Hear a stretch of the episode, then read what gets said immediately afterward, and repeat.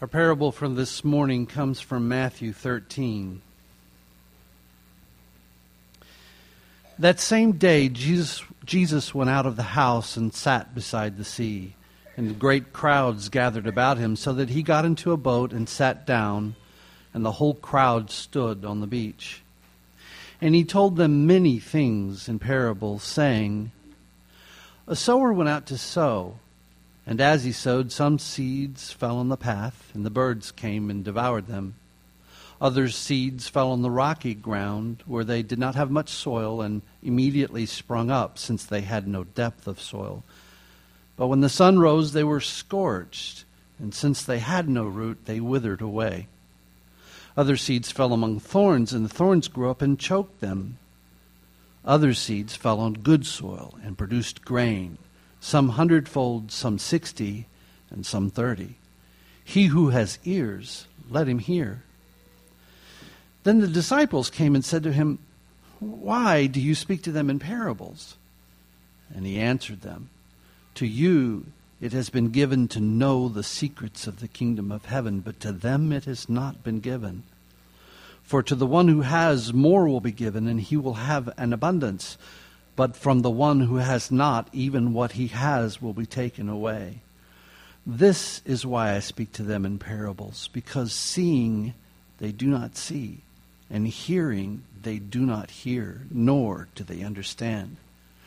Indeed, in their case, the prophecy of Isaiah is fulfilled that says, You will indeed hear, but never understand, and you will indeed see, but never perceive. For this people's heart has grown dull, and with their ears they can barely hear, and their eyes they have closed, lest they should see with their e- eyes, and hear with their ears, and understand with their heart, and turn, and I would heal them. But blessed are your eyes, for they see, and your ears, for they hear. For truly I say to you, many prophets and righteous people long to see what you see and did not see it, and to hear what you hear and did not hear it. Hear then the parable of the sower. When anyone hears the word of the kingdom and does not understand it, the evil one comes and snatches away what has been sown in his heart. This is what was sown along the path. As for what was sown on rocky ground, this is the one who hears the word and immediately receives it with joy, yet he has no root in himself, but endures for a while, and when tribulation or persecution arises on account of the word, immediately he falls away. As for what was sown among thorns, this is the one who hears the word, but the cares of the world and the deceitfulness of riches choke the word and it proves unfruitful. As for what was sown on good soil, this is the one who hears the word and understands it. He indeed bears fruit and yields, in one case a hundredfold, in another sixty, and in another thirty. The word of the Lord. It's good to see you. This time last week, I was driving a car back from Missouri filled with diapers that smelled like baby wipes. So we had uh, our baby showers back home with our family, and uh, we even drove home a life size stuffed tiger in the back seat. Go Mizzou. This, uh, this week, we're starting a new sermon series. It's a sermon series that's going to take us up through all the way through the fall season and lead us up to Advent. And the series is called The Parables of Jesus. And Jesus preached mostly in parables. And in fact, later in a few chapters, it says that Jesus never spoke. From a certain point on, he never spoke without also speaking a parable. But what exactly is a parable? We don't really use that word very often. Well, the parable is really quite simple. It essentially comes from the Hebrew word mashal, short story that carries wisdom and insight.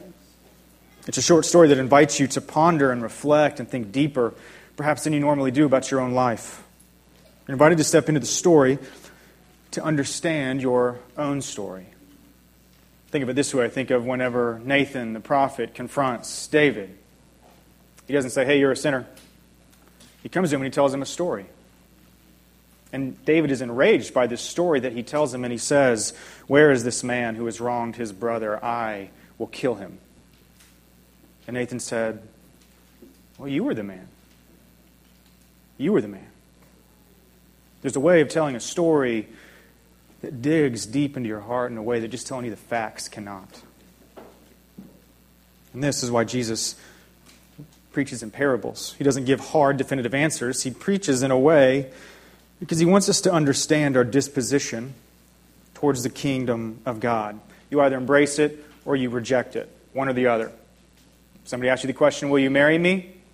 One of two answers yes or no. You don't sort of marry somebody. You either do or you don't. There's only one way, there's only two ways to go.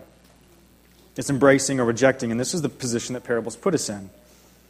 And it's actually the purpose of the parable of the sower in Matthew 13. Because the parable of the sower is the first recorded parable in all the Gospels Matthew, Mark, and Luke that record the parables. But it's a particularly special parable. Follow me here. Is because it's a parable about Jesus teaching in parables. Okay? It's a parable about Jesus teaching in parables. The parable of the sower is about how people will react to Jesus and his teaching about the kingdom of God through parables. Which actually means that if we're looking at the parable of the sower today, if you think about it, it's a parable for how each of us will respond to the rest of this sermon series as we look at each of his parables and his teaching before we actually look at the parable of the sower in depth and look at these four responses to Jesus' teaching, we need to ask another question. I think it's helpful to ask the question why did Jesus use parables in the first place? Why parables? Why teach in such a mysterious way? You can read them and you're like, sometimes you scratch your head and you're like, what is he talking about? You have to ask, does Jesus not want people to understand his teaching? And that's the very question the disciples ask in verse 10 of our passage today. They come to him and they say, Jesus, why parables? Why do you speak in this way? I think to find the answer, we need to understand something about the nature of the kingdom of God. Because when Jesus would teach, he most often would say, The kingdom of God is like, and then he'd give a parable. The kingdom of God is like, and then he'd give a parable. There's something about the relationship between parables and the kingdom of God that we need to understand. We most importantly need to understand the kingdom of God because that's what Jesus talked about more than anything else. And in Mark chapter 1, it's the first thing on his lips when he comes preaching the gospel. The first words from Jesus in the earliest written gospel is this The time is fulfilled and the kingdom of God is at hand. Repent and believe in the gospel. The kingdom has arrived, and it's time to repent because the king has arrived. The king has brought his kingdom with him. But it doesn't have a lot of fanfare. Jesus doesn't come and do a Matt Lauer interview and an ESPN special and say that he's going to take his talents to Galilee and Jerusalem. He doesn't do an ad campaign talking about his candidacy for the king of the universe. He doesn't take out a billboard. He comes and he offers repentance. He announces his kingdom by giving people an opportunity to turn from the things of this world and come and learn about the kingdom that is not of this world. And if the kingdom of God is anything like its king, then we can expect it to reveal itself very quietly. Because the kingdom of God does not come loudly. The kingdom of God reveals itself and moves and comes in by stealth. You can't pick it up by radar. I'm from a small town called Sedalia, and there's nothing particularly special about Sedalia in mid Missouri, but it is actually just outside of uh, an Air Force base called Whiteman. The thing that makes Whiteman special is that this is the Air Force base where they house the fleet of B 2 stealth bombers. And I remember growing up, and the stealths would fly all over the place. And it's amazing to think that this thing cannot be seen by radar. You can't find it. It can be flying right over you and you never know it. And I remember one time, well, when it flies over, over and over again your house, they would do their practices and, and all their, you know, their dog fighting. They would practice dog fighting over my house, so it literally sounded like a war zone at times. You could tell the difference between an A 10 Thunderbolt and an F 16 in the stealth. Each of them had their own unique sound. And one time I was walking up to a football game at Mizzou, uh, tons of people walking up to the stadium during the day, and you could hear the national anthem going off and, as people were making their way up there.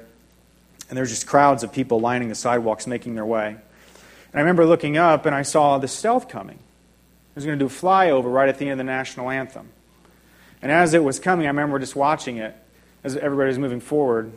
And then it comes and it goes by. It's really flying low. If you have ever heard the stealth bomber fly right by you, it is unbelievably deafening. It is unbelievably loud. But by the time you hear it, it's already passed.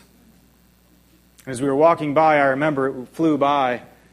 And then, right as I turn around, the sound of this unbelievable engine hits you like a wall, like a brick. And it hits, and everybody, literally, as they're walking, ducks. They duck, and they don't even see what flew by. But the people that didn't duck were the ones that saw it coming and watched it go by. And the thing is, my point is that the kingdom of God is the same way. You can't find it by radar.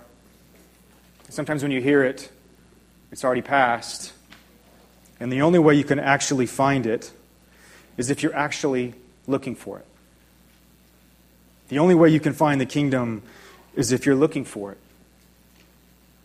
It passes you by quietly, just like the king does. Think about it.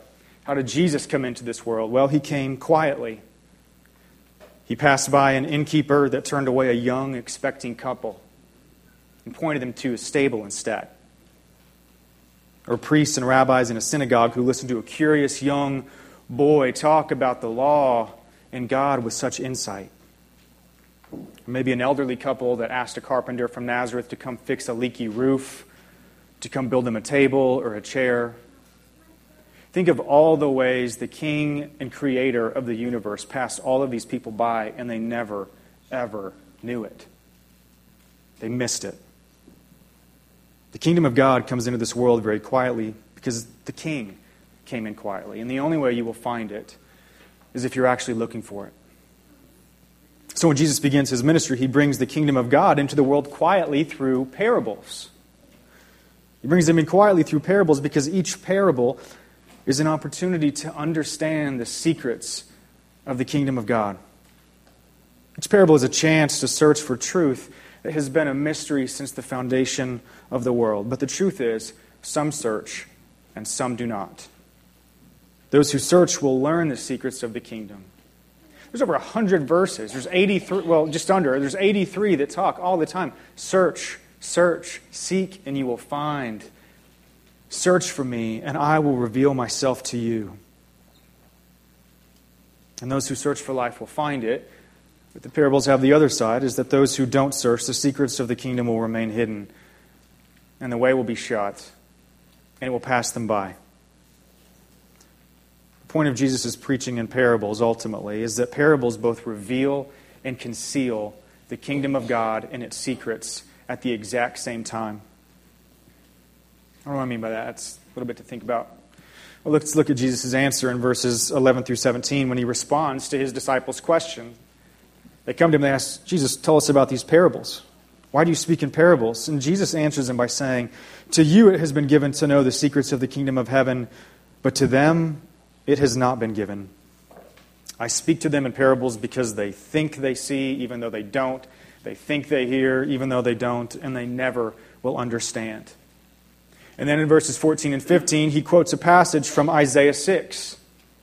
It's that famous passage where Isaiah is brought up into the throne room of God, and God asks, Who will go for us to my people?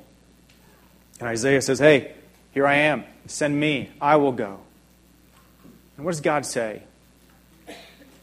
He says, Go and tell the people that they can't hear, they can't see, they think they know me, but they don't. He says, I offer them the opportunity to understand their sickness and brokenness and be healed. But Isaiah, the more you go and tell them the truth, the worse they will become. and you will make their hearts dull. And a better translation of that is Isaiah when you preach, you will make their hearts fat. You'll make their hearts fat. And that's a powerful image. God's basically telling Isaiah that when you go and tell them that they don't understand and they don't get it, it'll make them worse. And they stiffen their necks, they dig in, and they say, Oh, yes, I do. Oh, yes, I do. And the disposition of their heart is to pretend like everything is okay and they don't actually need to be healed of anything. When they're given their opportunity to turn to God so that He could heal them, they don't need a healer. And when they're given the opportunity to see themselves as they truly are and run after God, the truth is they can't because their hearts are so fat and sluggish and immobile. And Jesus uses this passage in Isaiah to express that the reason his parables conceal the secrets of the kingdom from, for so many is not because he's being mean and playing a game of theological keep away. It's because the parables reinforce their own stubbornness to ignore the truth. It reveals their own stubbornness to hide from the truth. Jesus preaches in parables because it brings judgment on those who would prefer ignorance to enlightenment. It shows how when they have the opportunity to wake up and see the truth, they prefer to stay asleep. Instead of allowing Jesus to show them who they really are, their sluggish hearts settle in their ways, and the kingdom of God passes them by because in the end they're not looking for it. And they don't know it when it comes. And in verse 18, verses 18 through 23, Jesus explains the parable of the sower to his disciples. He's describing this phenomenon, this sluggish rejection and obstinance towards what God has to reveal, by describing the first three soils. Remember, the parable of the sower is a parable about how these people will respond to Jesus preaching in parables. And in these first three soils, we see that this sluggishness of heart takes on different forms, takes on different responses. The challenge for us as we look closer is to remember that Jesus is using this passage because he's talking about people that claim to know God and claim to know the truth, which would include us. He's not talking about atheists out there somewhere or people of other religions. He's talking about us and asking, Do you know the truth? And we're not examining it so that you can just cognitively be aware of the four types of soil. That way you just pass a pop quiz if you're ever asked what the parable of the sower is about. It's not just knowing what the four soils mean. You're invited to search your own life and search for the truth inside this parable. Not just the soil of your heart today, are you good soil today or hard soil today? That's not what the point of the passage is. It's actually what soil has made up your whole career of faith and belief in following Jesus up to this point. That's what's being asked of you today. And as we take a closer look at this parable when Jesus explains it, you're actually on sacred ground. The times when we actually see Jesus explain his own teaching is precious few. And when you read Jesus explain what his parable means to the disciples, you are ushered back 2,000 years ago to a conversation that you never even knew happened, unless you happen across this book. You're invited into that precious conversation where Jesus explains the secrets of the kingdom. So it's not a time to think about what type of soil your spouse is or what type of soil others are. If you have ears to hear, you will ask the question What's the soil that fills my heart? Hear then the parable of the sower. Jesus explains the first response to his teaching as being the seed that falls on the hard path, but the devil comes immediately and snatches it away. I think this is the most abstract of the three soils to understand because we don't generally talk about spiritual warfare very often, but Jesus does. And so he says that the devil comes and snatches it away. That's kind of hard to understand, but I think John 8 gives us a picture of what that actually looks like. When the Pharisees express their confidence that they're children of Abraham and so certain in their disposition and place in God's family, Jesus says, No. You're sons of your father, Satan, and you are his people. You use the law to bolster yourself. You use the law to make yourself great. You use the law to punish others and beat them down. And you're nothing but a bully. You're just like your father, the devil. So the one who is like the hard path is far more influenced by Satan than he is Jesus because they're blinded by their pride, which means that they think they're healthy when they're incredibly sick. What's that person look like? Well, it's like a person that has a million Bible verses memorized and read all the right books, but the one thing you will never, ever hear them talk about is any ways that their life is actually broken. They'll never talk about ways that they need a healer. You'll never hear them talk about brokenness, and the people closest to them will never really have ever heard them utter an apology to anyone. And in their pride, they believe knowing facts about the Savior is the same as knowing the Savior. And the kingdom of God passes them by, passes by their sluggish heart, because to search for the kingdom and find it requires humility. To those that have ears to hear, let them hear. Jesus explains the second soil as the rocky soil that can't grow roots, so when suffering comes along, it withers and fades away.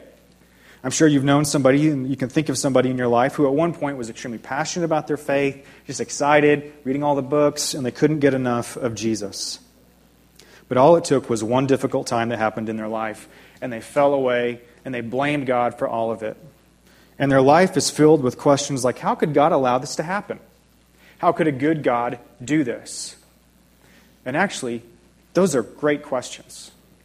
The problem is they stop searching for the answer. They stop searching for the deeper secrets of the kingdom. They're not like Job that continues to knock on heaven's door, repeatedly asking for the truth to be revealed to him. Because instead, it's easier to numb the pain and sorrow that this world creates with secret addictions or overworking or isolation from others. For this type of soil, the kingdom of God passes by their sluggish heart. And they will never know how God can take pain and turn it into something precious. Because to search for the kingdom of God and find it in a fractured world means that you have to learn to trust Him with the good and the bad. Because you will never learn to trust God until you go through a hard time. To those that have ears to hear, let them hear. Jesus explains that the third soil contained thorns so that when the seed grows, the weeds choked it and it ultimately bore no fruit. The last soil couldn't follow God when things went bad. But this soil, on the flip side, this soil can't pursue God when things go well. They stop. When things are going well, they actually feed their greed. They fall into the trap of the deceitfulness of riches and all the opportunities their wealth can afford. And the weeds that choke the life out of you is nothing more than materialism and worldly concerns. And maybe you feel that way in your own life. Materialism has made your home a house full of weeds that choke the life out of you and your marriage, or maybe it's your job or social circle that draws your attention. But either way, this soil produces or pursues greatness in this world and not the world to come. And the kingdom of God passes by this sluggish heart because to search and find the kingdom requires the faith that what Jesus offered is far better than the weeds of this world that will pass away. To those that have ears, let them hear. And the parable of the sower shows us that while parables reveal the secrets of the kingdom, they also reveal our secrets. They reveal the secrets of our hearts. It's in the parables that we're challenged to face up to what our heart wants most. Puts to a challenge. Which means to truly understand the kingdom means we also have to truly understand ourselves. And we have to be willing to understand the answers that Jesus has for us. What's the soil that makes up your heart? But there's a fourth soil, and it's good soil. It's wonderful, beautiful soil. And when the seed is planted in the good soil, it grows and it bears fruit a hundredfold, sixtyfold, thirtyfold. But what does that actually look like? Well, if you look at Jesus' words to his disciples in verses 16 to 17, he tells them that blessed are your eyes, for they see, and your ears, for they hear. Now, let's remember that these are the disciples that we're talking about. They don't always get it, they make mistakes, they don't have it all together.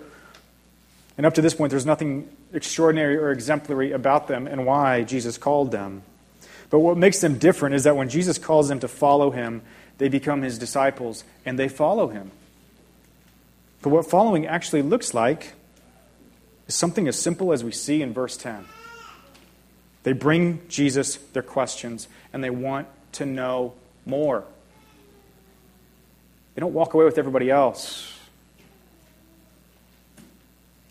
When everybody else walks away, when Jesus is done teaching, they move closer and ask him more. Tell us more, tell us more, tell us more.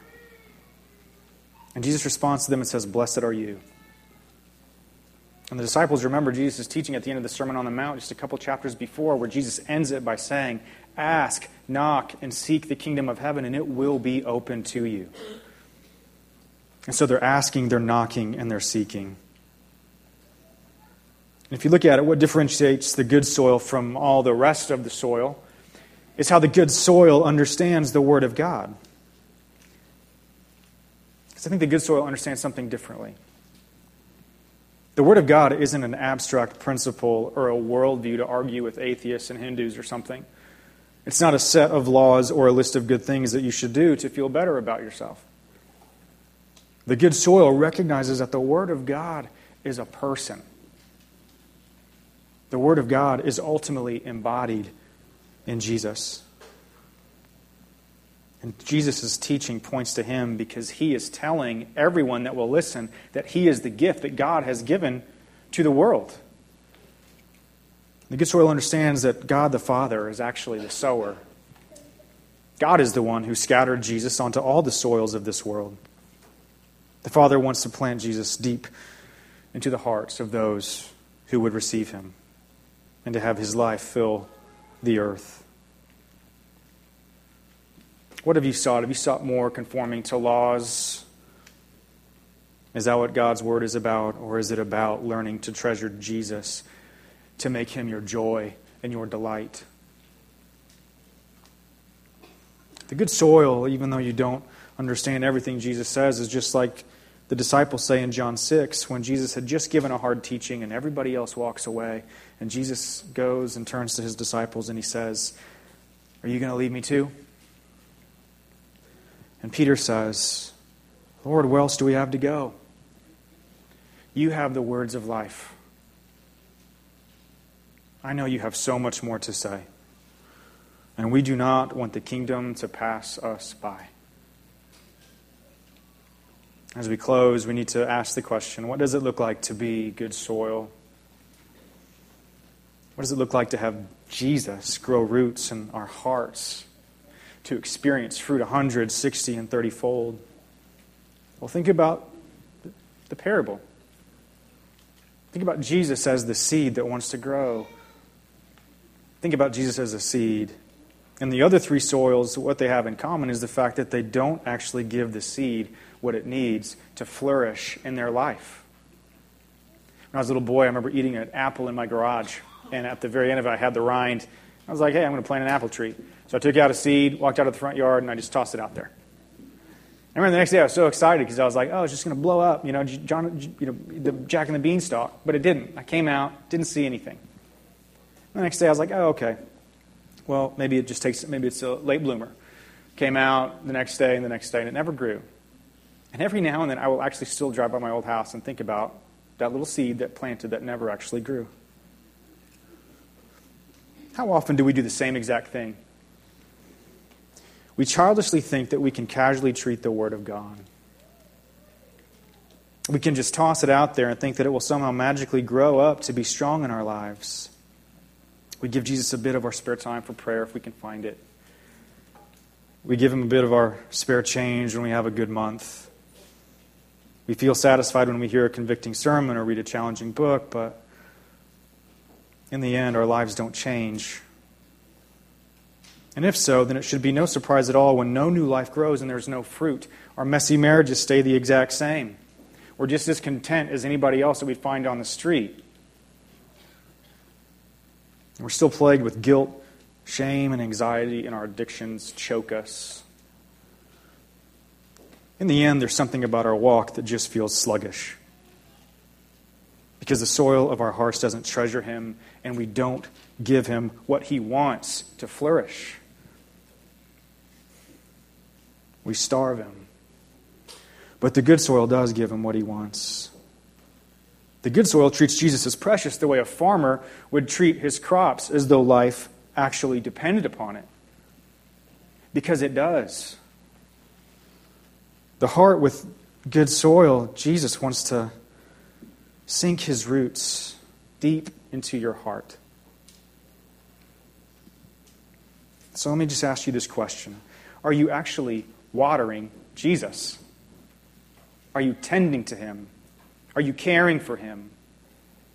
Do you give him what he wants to grow? Because the good soil waters their relationship with Jesus with their time to sit and pray and seek his face. The good soil pulls the weeds by giving their money instead of keeping it. The good soil protects the life that is in the soil of their heart at all costs because it knows how easily it's deceived it knows how easily it's distracted and pulled away. The good soil protects the treasure that they have because they don't want the kingdom to pass them by. But there's one more thing that I think is actually ironic about the way uh, fruit, the most fruit happens if you want to see fruit. I was sitting with my father in law last weekend, and we were sitting outside, and he has a shop. He's a mechanic, has a shop off of his house, and here's his house. You're separate.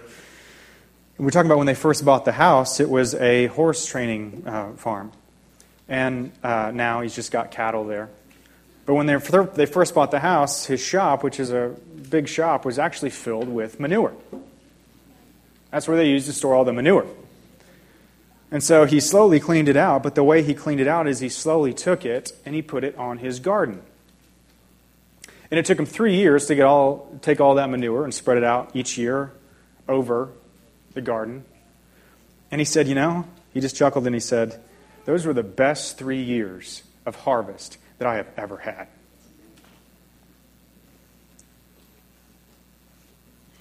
Hear me. Jesus wants you to bring him the most filthy, disgusting, and foul portions of your life.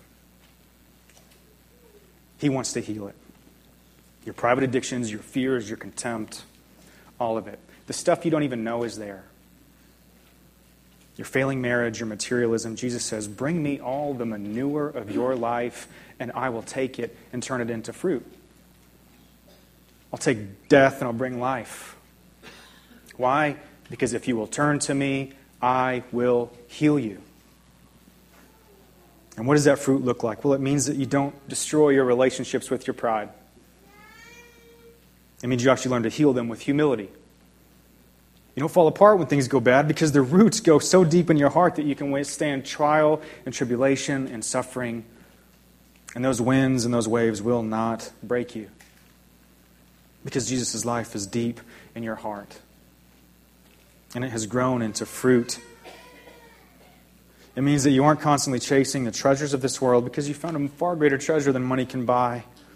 And it means he turns a loveless marriage into an intimate one. It means he takes someone who's old and thinks they're stuck in their ways and makes them feel as though they're a brand new Christian again. He turns an angry heart into a compassionate one. He turns an anxious heart into one that finds peace. The list goes on and on and on. But here's the thing you'll never actually know that he's a healer until you actually bring him what you need to be healed from. And it's concealed to those who do not understand their sickness. And today, if you find yourself struggling with that, what type of soil you are, what type of soil has filled your heart, you don't like maybe what the Spirit has pricked in your heart. Remember what Jesus said at the very beginning. He said, The kingdom is here, and you will find it through repentance. The kingdom comes into this world simply, and it enters into your life very simply. Because we, we search and find the kingdom through the quietness of repentance. Repentance is where we confess that we've watered the seeds of our pride, of our anger, our fear, our laziness, our materialism, our position seeking. That's where we turn to Jesus over and over and over and over and over again and say, Heal me so that I might know the secrets of your kingdom. I want to, I want to search for you with my whole heart. And I want to give you all that I am, including the foul and disgusting and broken parts. Please don't let the kingdom pass me by. Because today it passes before you. And there's a day coming when the kingdom of God will no longer come quietly. Jesus will return and he will bring the fullness of his kingdom, and he will be followed by the armies of heaven. And he will come to claim what's his. And this time it's not quiet, it actually will be a deafening sound. He'll come by the deafening trumpet sound, and the sluggish ones, the sluggish hearts, will duck and try to hide, but they won't be able to. But for those who have been searching for the kingdom, on that day, you will receive it with joy. Receive it today with joy. To those who have ears to hear, let them hear. Let's pray.